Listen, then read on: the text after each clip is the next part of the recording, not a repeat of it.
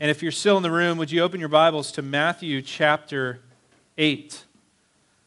We're going to be looking at verses 18 to 22.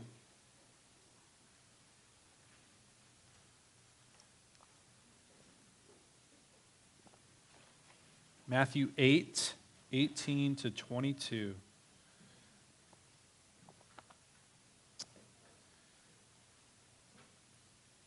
I'm going to read this section, but I'm also going to include uh, a section from Luke's account, the parallel account, in Luke chapter 9, just verses 61 and 62.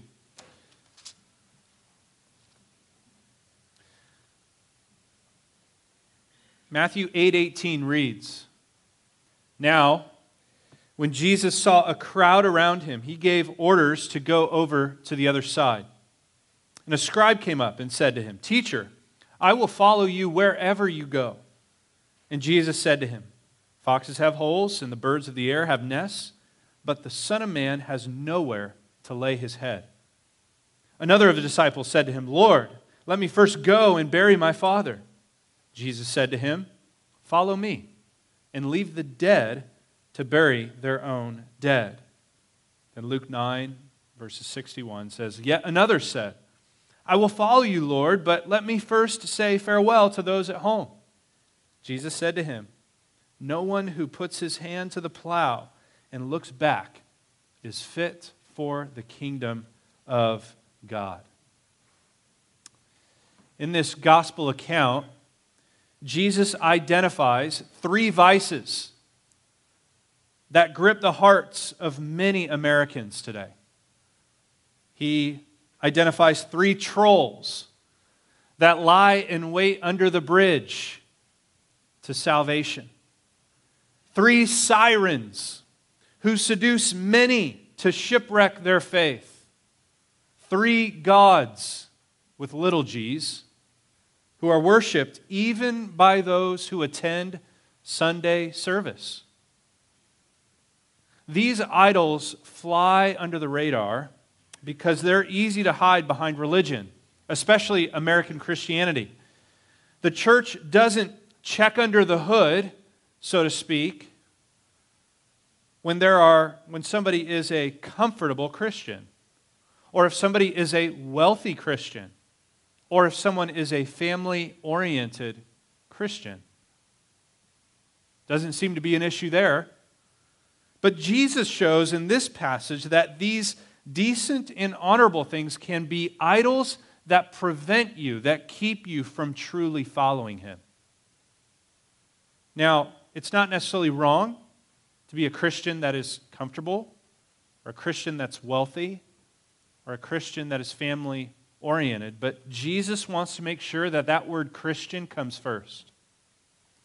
That you are not primarily identified as a wealthy Christian or a comfortable Christian or a family oriented, but you're a Christian who's wealthy. And that if push came to shove, at the end of the day, that idol takes the back burner, the second place, and Christ comes first. These idols, or these decent and honorable things, can easily become idols that keep people from truly following Him. And it kept these men from truly following Jesus, from surrendering all in commitment to Him in this account.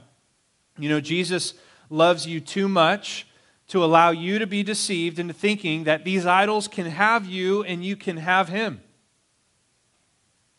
No one can serve two masters.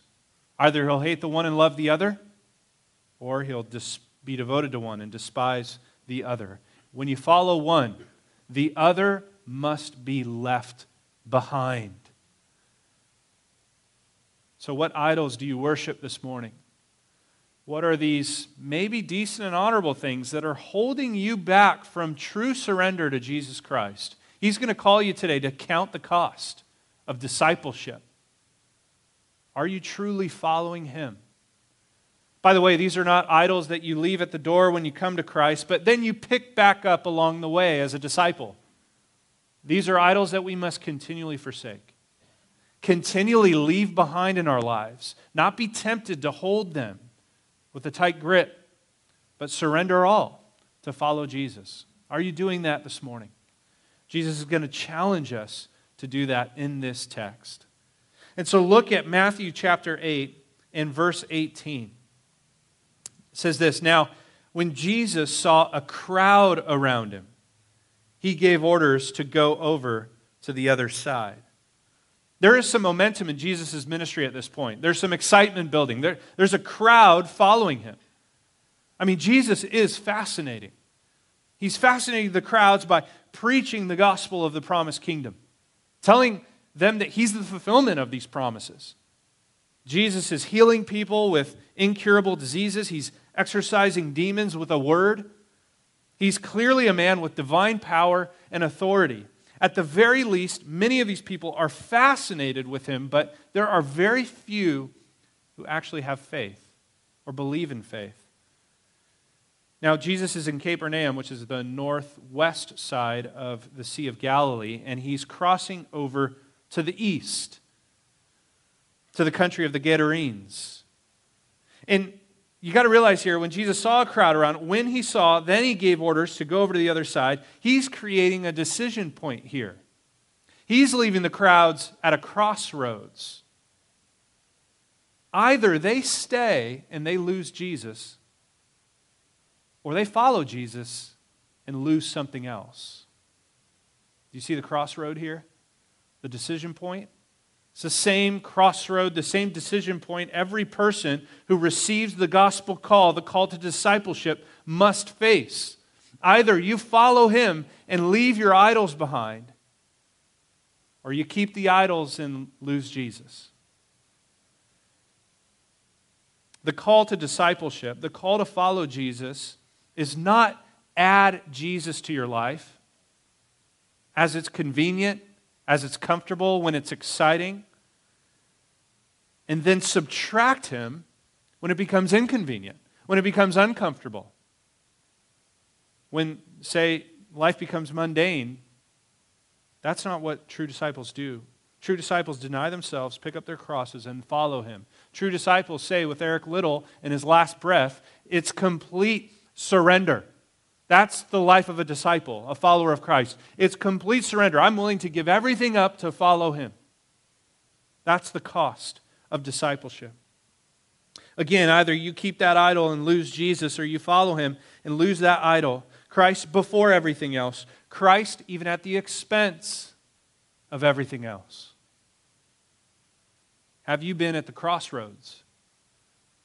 Have you been at this decision point? Have you consciously left behind your sin, left behind those idols that took first place in your life, and surrendered all to follow Jesus? These people in this account were left at a physical crossroads. Literally, if they decided to lose Jesus, they would have to stay behind. But if they decided to follow him, they'd leave something else. But this is this physical crossroads is the same spiritual crossroads that you and I face in our decision to follow Jesus. Have you made that decision? Have you made that decision sitting here this morning? Or are there still idols that grip your heart? Like I said, I, I see here in this account, combining both Matthew's and Luke's, three idols that will keep you from following Jesus. In other words, or said another way, three things you must be willing to lose to follow Jesus. You may not be asked to literally get rid of them, but they better not have the throne of your heart, so to speak. Three idols that keep you from following Jesus. The first is uh, represented by the first man, the scribe. And the first idol is comfort. Comfort. Look at verse 19. It says this A scribe came up to him and said to him, Teacher, I will follow you wherever you go. That is an enthusiastic profession. By a scribe. You know the scribes. Scribes were experts in the law. Scribe's a big deal. Now, Jesus caught a big fish here. This man is used to others calling him teacher, but he recognizes Jesus as the one who taught with authority, not like him. He's recognizing Jesus as the teacher. And he says, he makes this bold profession I will follow you wherever you go. I mean, that's exciting. This man is, at the very least, fascinated, and it seems as though he has faith. And, and what a statement coming from a scribe, an expert in the law. I mean, this is a man with great communication skills and, and, and a lot of study and a lot of knowledge. This would be a man that could help Jesus in the pulpit, maybe rotate with him in the synagogue. This would be a helpful addition, a man of influence. But Jesus sees past the enthusiasm. He sees past this man's position, his accolades. He sees this man's heart. Jesus knows that when he says, I'll follow you wherever you go, what he really means is, I'll follow you wherever there is a bed. Because that's what Jesus addresses in his response. Look at Jesus' response. Look at verse 20. Jesus said to him, Foxes have holes, and the birds of the air have nests, but the Son of Man has nowhere to lay his head. I love the simplicity of Jesus' illustrations. It, Jesus, most of his teaching outside, he's pointing to nature and comparing his principles to natural things so that everybody understands. Look at the bird. Oh, you see that nest there in the tree? They have a place to sleep, don't they? Look at the fox, very prominent in that area.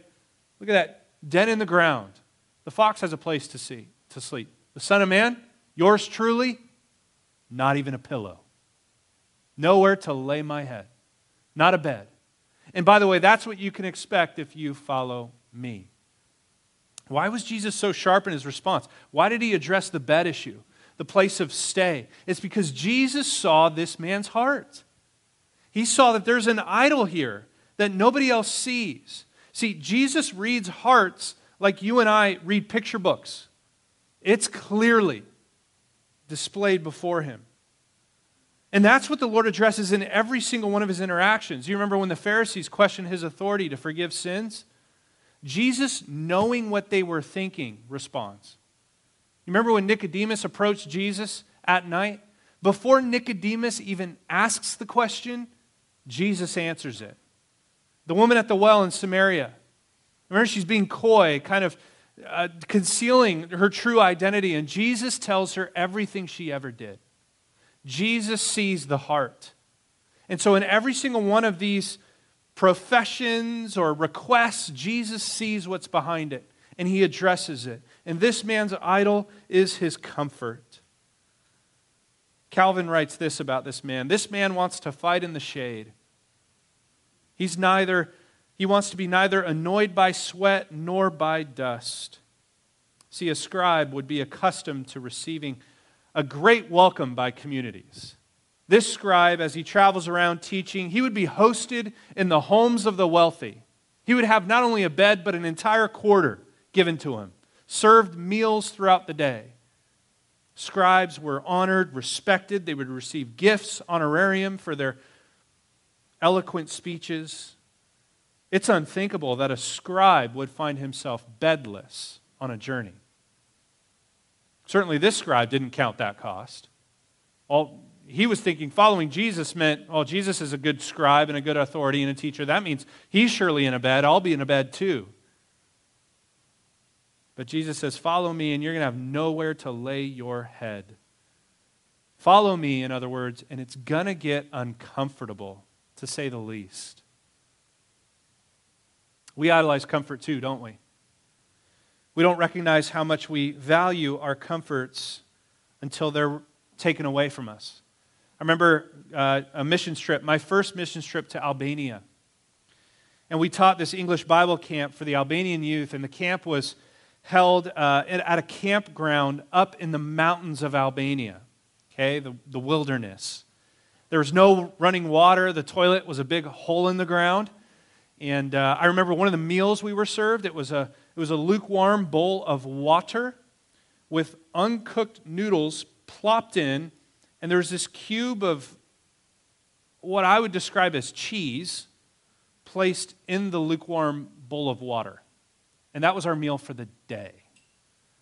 Uh, and then there was one night where uh, we, we slept in tents and we slept in this valley and uh, in kind of this valley area, and there's a massive thunderstorm that came through that night. and it rained on us all night. I literally woke up lying in two to three inches of water. The whole valley flooded. All my clothes soaked, obviously, whole body soaked, pillows soaked, sleeping bags soaked, suitcase soaked, all the documents for my English lesson soaked. I was miserable. Woke up in the morning, ready to just complain, right? Grumble and whine to the first person I see. Well, guess what? The first person I saw was a joyful, smiling, laughing Albanian boy. He acted as if nothing had happened the night before. He slept in the same conditions I did, the tent right next to me. But he was filled with joy. You know why? He didn't miss something he never had. This boy is probably used to sleeping on the streets. No home, no family, like most of them did. He didn't miss comforts that he never had. It was another, another day out on the town for him, another night in Albania. We value comfort, and, and sometimes we uh, take them for granted living in the country that we do with the wealth that we have. How comfortable are you? How comfortable are you? What are the comforts that you value and you can't live without? How about that full night's rest that you value so highly? How about the three full meals a day that you receive? How about the safe communities that you live in? How about the re- mutual respect from, from coworkers? The fact that you can be a Christian and have a coworker that's Muslim and there's no issue. It's a free country. How about all the freedoms and rights that you enjoy? These comforts, really, that you have living in a free country. The question is would you be willing to leave those things behind if Jesus asked you? If obeying Christ meant leaving the comfortable, would you do it? Are you willing to share the gospel with your family, even though it might be awkward, uncomfortable? Are willing to stand up for what's right at work, even though you might be known as that guy or, or, or that girl, and, and it might make things a little bit uncomfortable for you? Are you willing to sacrifice sleep? Wake up earlier to read your Bible? Are you willing to serve on Sundays, even though it is your only day off and, and you've had a long week? Are you willing to sacrifice those comforts for the sake of Christ? To follow Him, to surrender all to Him? Every nook and cranny of your comfortable life is Christ. Him first, Him above my comfort. Decisions made for Christ at some point will become uncomfortable. It is pretty easy, it is pretty comfortable, so to speak, to be a Christian in America because we have a lot of rights and protections. But when those things are removed, are you willing to let them go for the sake of Christ, to continue to follow Him wherever He takes you, bed or no bed? The first idol is comfort. First idol is comfort. The second idol we see in this, this passage is wealth. Wealth. Verses 21 and 22. It says, Another of the disciples said to him, Disciple, by the way, just means learner or follower. I don't think this is one of the 12 disciples. This is probably one from among the crowds who was following him for some time. And this is what this person says to him Lord, let me first go and bury my father. Let me go first and bury my father. Now, this seems at face value like an honorable request. I mean, let the man bury his father. His father just died. I mean, surely the Lord's not going to deny him that honorable duty to follow him. But what, what we don't see, and, and what is actually common in this culture, is that a burial would happen the day of the death. Uh, this man would not be in Jesus' presence if his father was actually dead and he had to still bury him. This man was waiting for his father to die his father was either in decline or his father was of old age, and he's, he's waiting. He's, he's asking Jesus, Can you give me some time until my father passes, and then I bury him like a proper older son would do in this society, in this culture? So that's really what he's asking Jesus. But remember, Jesus sees behind this man's request. He sees there's an idol. There is, uh, behind the honorable request is a dishonorable idol that is preventing this man from truly following me. And that's why Jesus responds the way he does. There's something in the way here. What's in the way of this man following Jesus? Well, scholars will disagree on what is preventing this man from following Christ. What is the idol? What is the issue? Some scholars will say it's just a case of delayed discipleship. Okay? He's just asking for time. He's asking for time to do an honorable thing, but asking for time from the more honorable person is what's wrong here in this case. In the, in the first case, he had the scribe, he was too quick to say, I'll follow you wherever I go wherever you go. Now, this second man, he's just too slow, is what they'll say. He's too slow. He doesn't respond immediately. And that's the proper response to discipleship. When Jesus told Andrew and Peter, Follow me, what did they do? They left their nets immediately and they followed him. What about James and John? He called them, Follow me. They left their father and their nets and they immediately followed him. So, immediately, Immediate obedience is the right response to the call to follow. So some will say this is just delayed discipleship. This man is prioritizing uh, doing an honorable thing and, and the time that he needs to do that over following Christ. But I think there's more behind this. And some other scholars would agree. There's another aspect of this which should be considered, and that is the events and the, the activity that happens around the father's death. So if this man's father isn't dead, Yet, what else is this man waiting for?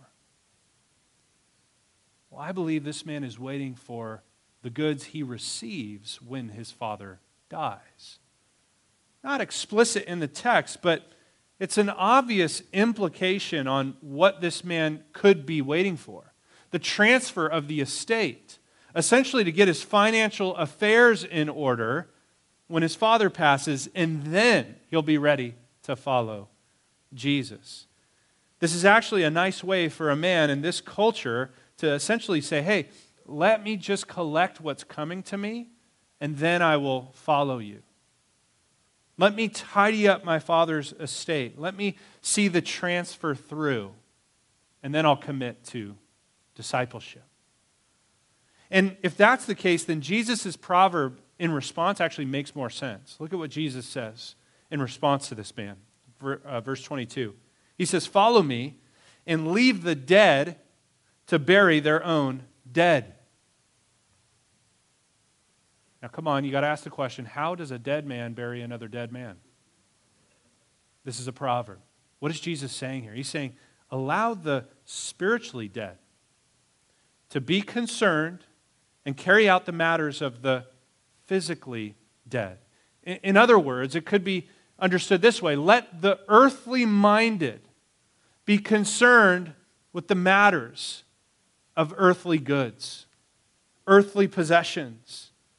You can't serve God in wealth. Jesus has already made that abundantly clear, Matthew 6. He says, Store up for yourselves treasures in heaven and not on earth. Where your treasure is, there your heart is also. I believe Jesus reveals this man's earthly treasure. His idol is wealth. At the very least, he's idolizing, delaying what he thinks is more honorable than following Christ, which is most honorable. If money is your idol, you've got to understand Jesus will literally, following Jesus will literally cost you. If money is your idol, following Jesus will literally cost you. At some point, he's going to say, Leave the money on the table and follow me. You remember what he told the rich young ruler in Matthew 19? Money and possessions were, were, were his idols. And what did he tell him? Go sell what you possess, give to the poor, and you'll have treasure in heaven, and come follow me. And when the young man heard this, he went away sorrowful, for he had great possessions. Is wealth your idol? Is money your king? And you know what? You don't have to have multi generational wealth to idolize money. There are poor people who covet and are greedy and stingy just as much as rich people. I've seen people make life altering decisions for a bump in the salary or to save the pension.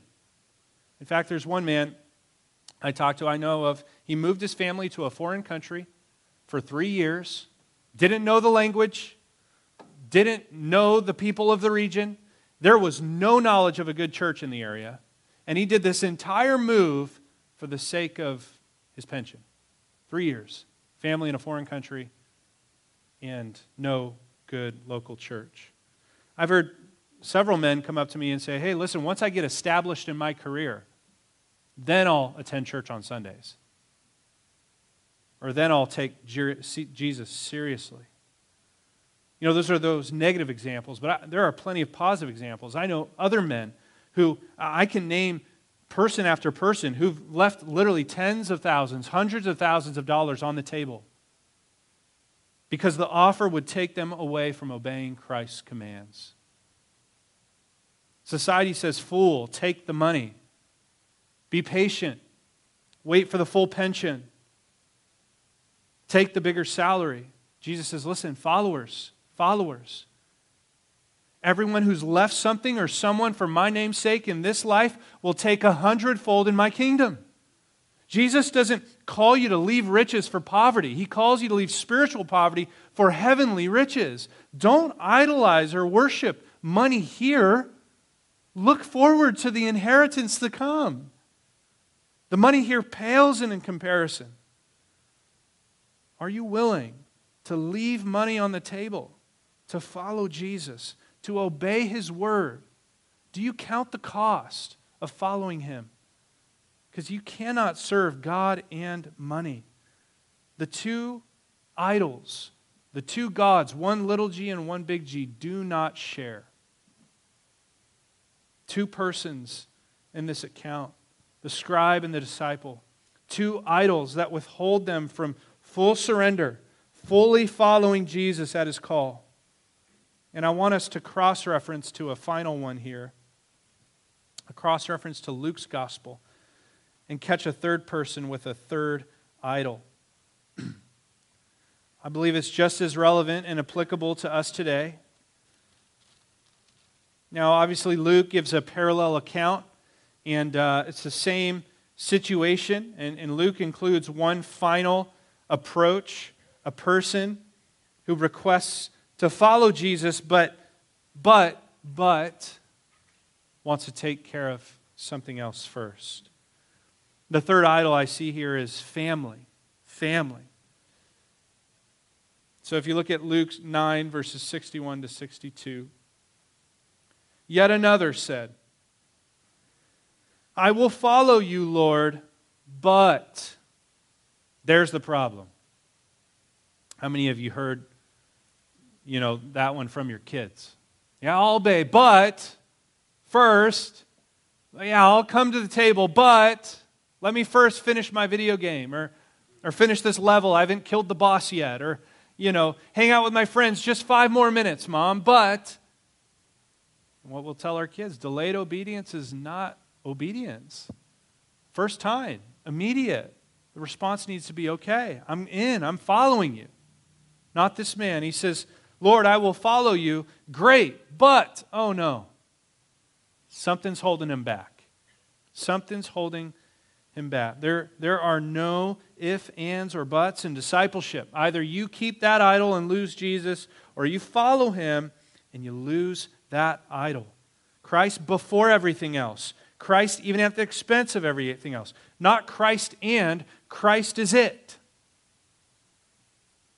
He says, but let me first say farewell to those at home. All right, come on, Jesus. That is a decent ask. You're not going to let this guy say goodbye to his family? That's all he wants to do. He just wants to say goodbye. I mean, how, what, would that take? Maybe 10 minutes? I don't know. He's 30 minutes, maybe round trip. He's outside the town. Let him give some, some hugs and kisses, and then he'll follow you, Jesus. He, that's his only request. How big, how, how big is that? Well, Jesus, again, remember, he knows and he sees something that we cannot see. And that's this man's heart.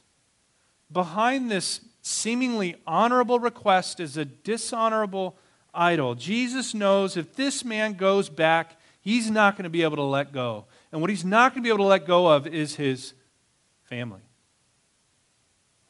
Look at what Jesus says to him. Jesus says in response, No one who puts his hand to the plow, there's the analogy for discipleship, follow me, and looks back is fit for the kingdom of God. This is a simple analogy. When you push a plow, where do you need to look? Forward to plow a straight line. If you are plowing, pushing, and looking back, how straight do you think that line will be? Not straight, crooked. You'll turn naturally.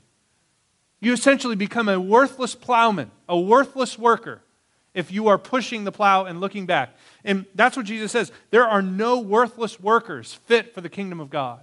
You're going to be a worthless disciple, a worthless worker because you don't worship me. You're not truly following me. You worship something else. And what is this man looking back to? His family, those at home. Now, just so you know, I, I don't believe that this is his wife and kids that he's talking about, uh, especially in that culture, multi generational household. I believe he's referring back to his parents because obviously Jesus would not call him to, at least for a long period of time, leave his wife, leave his children. There are Christian responsibilities there. I believe he's calling him to leave extended family. Maybe mother and father, uh, perhaps. Likely it's that case. Jesus knows this man can't look forward. He can't look forward. He might push the plow, but he can't look forward. He's going to be keep looking back. Looking back to his family. Well, I think that cuts all of us to the heart because we all think, oh, well, aren't, aren't our families good things? Aren't families gifts from God? They are. Families are gifts from the Lord, precious gifts, right? to many of us. For some of us, it might be easier to leave family behind. For others, it would be very difficult because we love our family. We love them. They're good gifts to us from God. But you got to understand this. We, as sinfully wicked creatures, we will turn good gifts from God into little gods and worship them. We do that all the time. We take good and decent things that God has given us, like family, like wealth and money, and we turn it into a little God, a God that we serve and worship before God, the one who gave us the gift. We do this all the time. We twist good and perfect gifts from God and make them please our own selfish indulgences. We do that with the gift of sex and romance. It's designed by God, given to us to be fulfilled in the context of a, worship, uh, of a marriage covenant, but we take it outside the marriage covenant and fulfill our own desires the way we want to, not the way God designed for us to fulfill with His gifts. We do this with all good things. We take a good gift from God and we twist it and we can make it an idol. And we could cling to tightly to it. Even family can be an idol. Jesus says later, in the book of Matthew, in Matthew 10, verse 34 to 39. In fact, go there. This is a strong word from the Lord Jesus. Matthew 10, 34 through 39. We need to hear this today.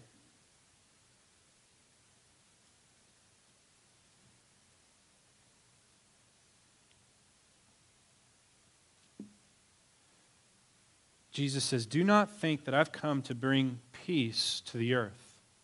I've not come to bring peace, but a sword.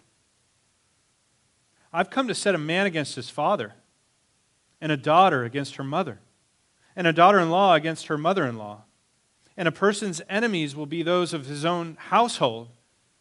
Whoever, here's the key, loves father or mother more than me is not worthy of me.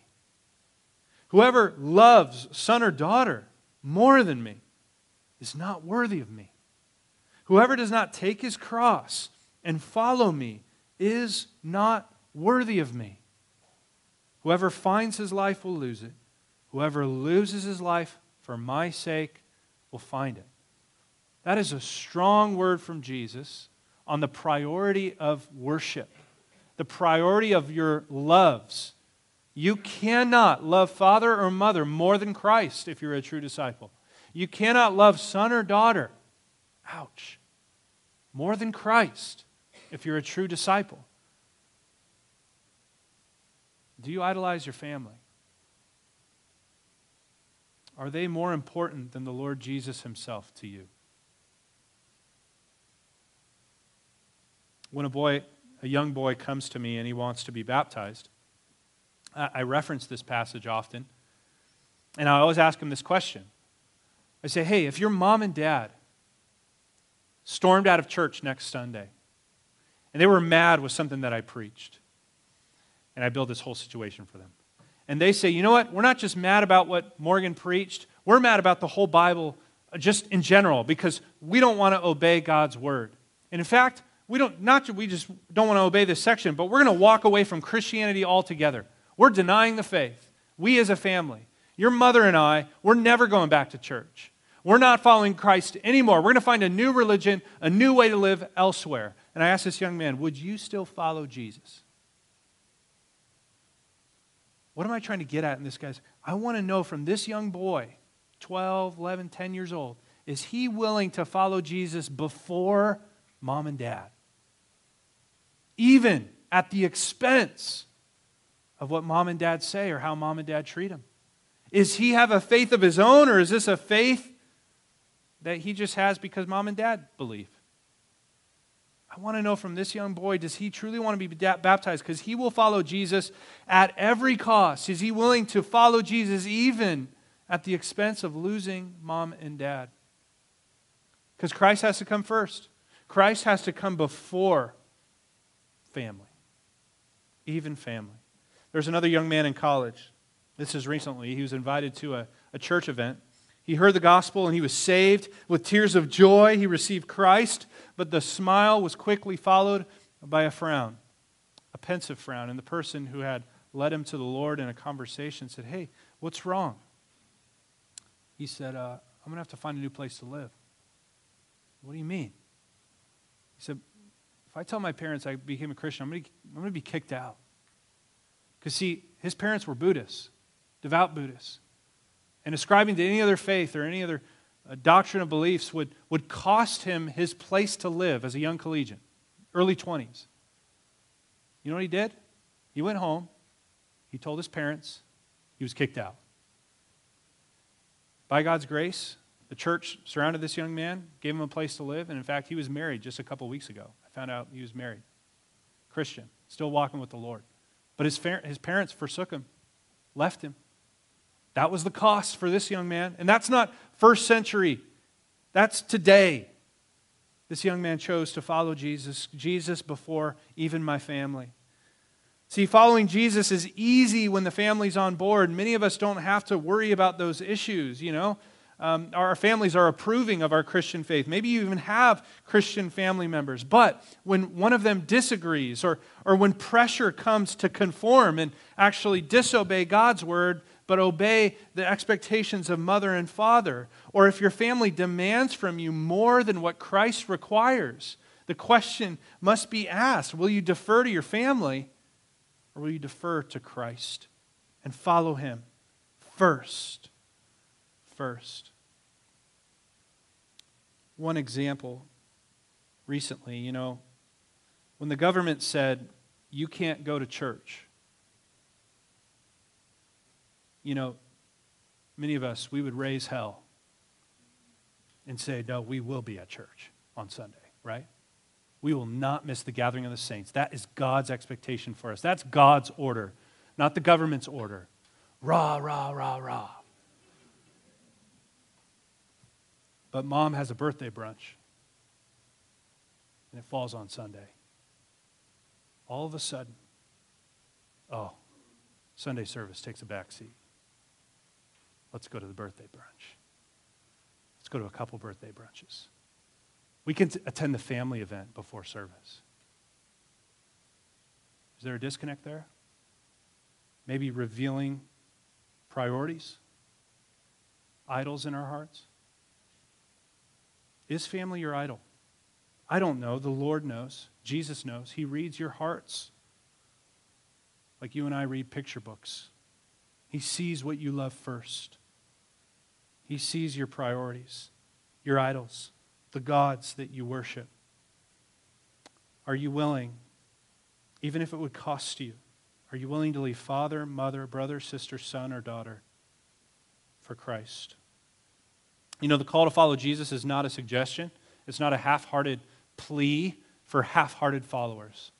It's complete surrender, as Eric Liddell said. It's whole life demand, everything or nothing. Either you keep that idol and you lose Jesus, or you follow him and you lose that idol. That is the cost of discipleship. Let's pray.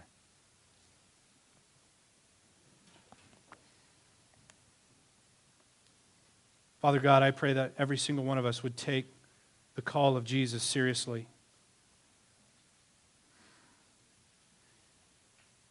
That we would not try to add Jesus to other gods in our lives, other gods that we worship, but that we would fully surrender to Jesus Christ, follow him at the expense of all else, that we would truly count the cost to be true disciples of Jesus and follow him. But Lord, help us who are followers, who are disciples, to not get caught up in those old ways, to not pick up those idols that we left behind Help us to remember that our whole lives are wholly surrendered to Jesus.